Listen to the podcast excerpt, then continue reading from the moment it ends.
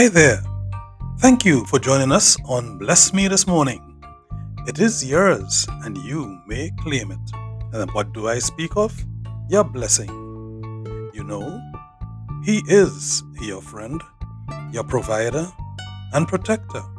And He will be with you every step of the way through in today. Guide me, I pray, in your truth and teach me, for your are God, my Savior, and my hope is in you all day long.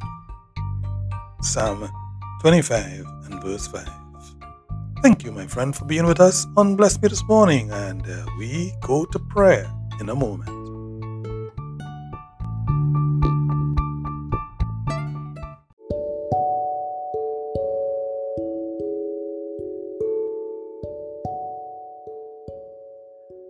Greetings, my friend, and welcome.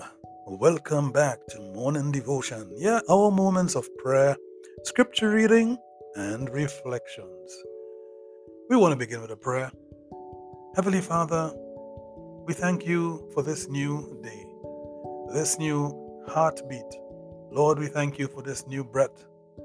We thank you today, O Lord, that you have brought us to another sunshine. And we ask you that we be deserving of it. As we make an effort to think, to speak, and to act in ways that are pleasing to you. Help us today not to fall to temptation, O Lord, and that if we do, being weak and fallible, that we recognize it and come back for your promised mercy sincerely.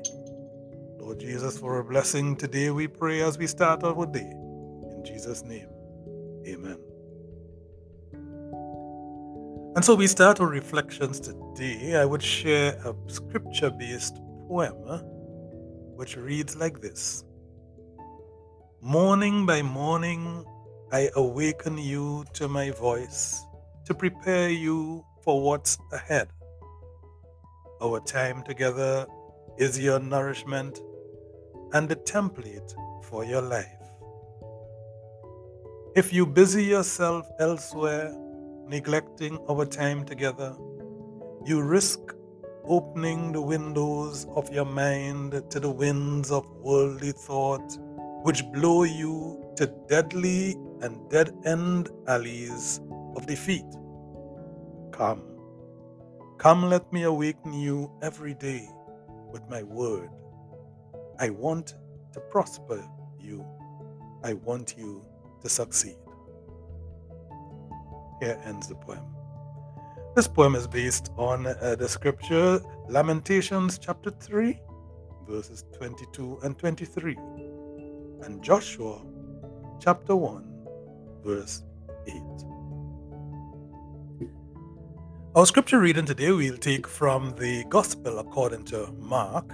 We will do uh, several verses from Mark chapter 2 and to begin, I will read uh, Mark chapter 2, verses 1 and 2. A few days later, when Jesus again entered Capernaum, the people heard that he had come home. They gathered in such large numbers that there was no room left, not even outside the door, and he preached word to them. The gospel of the Lord.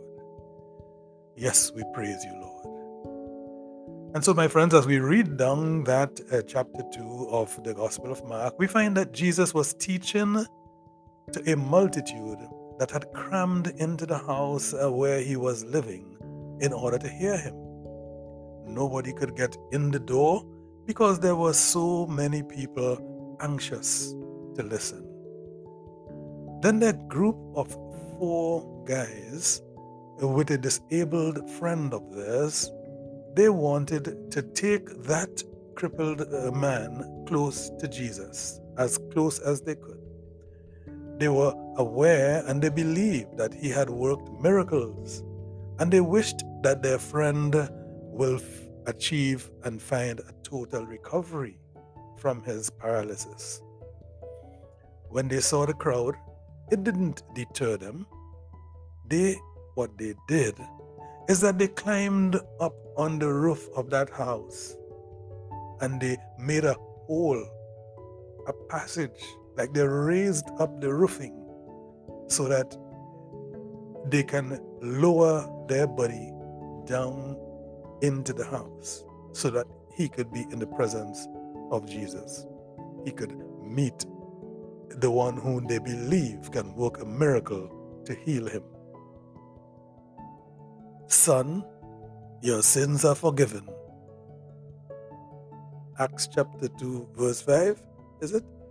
Mark chapter 2, verse 5. Mark chapter 2, verse 5 says that Jesus actually addresses the man. Some of the religious leaders who were gathered there, they were like questioning how would could Jesus be some authority? What authority would he have to even pardon sins? Because that's what he said. Even to the extent of claiming to be God. And Jesus knew what they were thinking, but he did not confront them directly.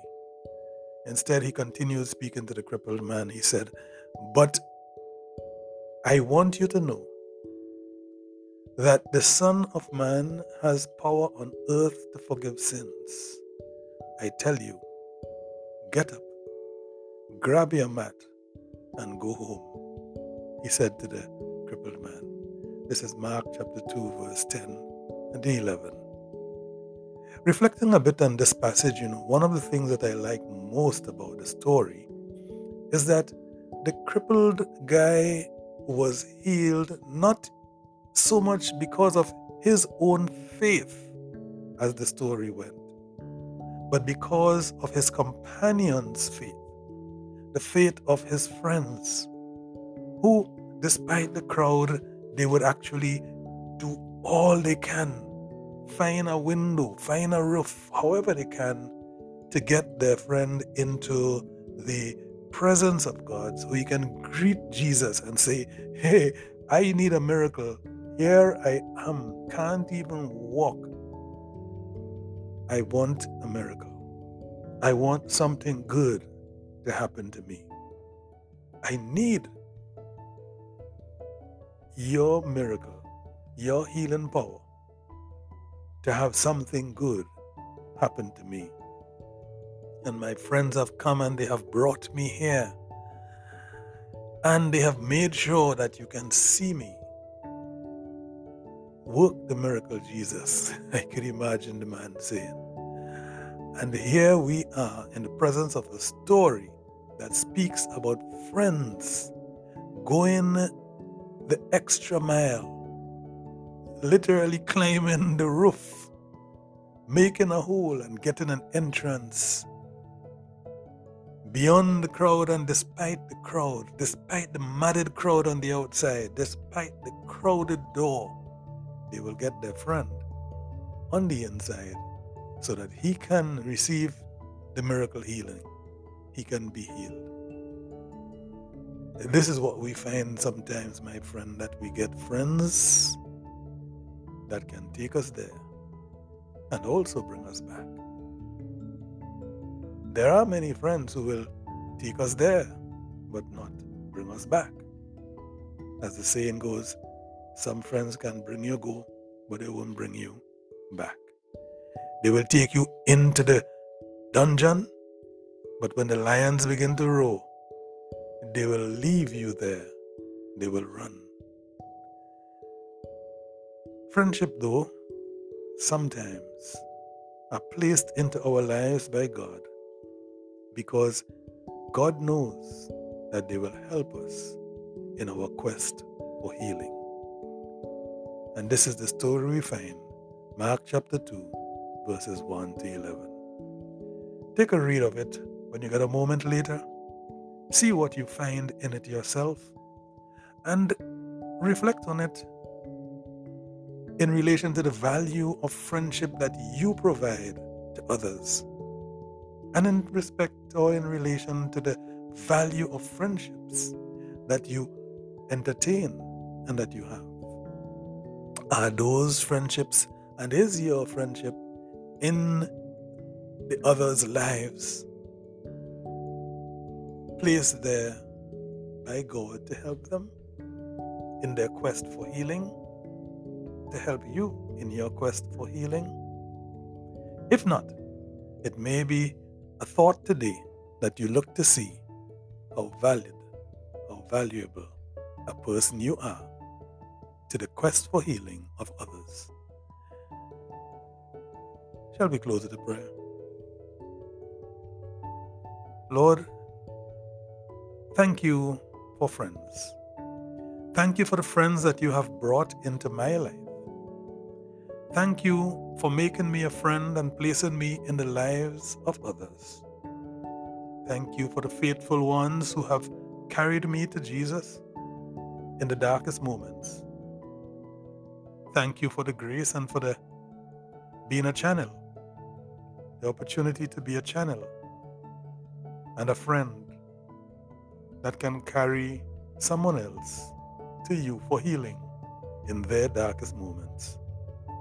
Help me to be kind and the kind of friend to someone else as those who in the scripture today, Mark chapter 2, 1 to 11, would go all out to take the friend into the presence of the Lord. For a blessed day on all those who are within my friendship circle, and for all those in whose friendship circle I am, I pray. Bless me today. Amen.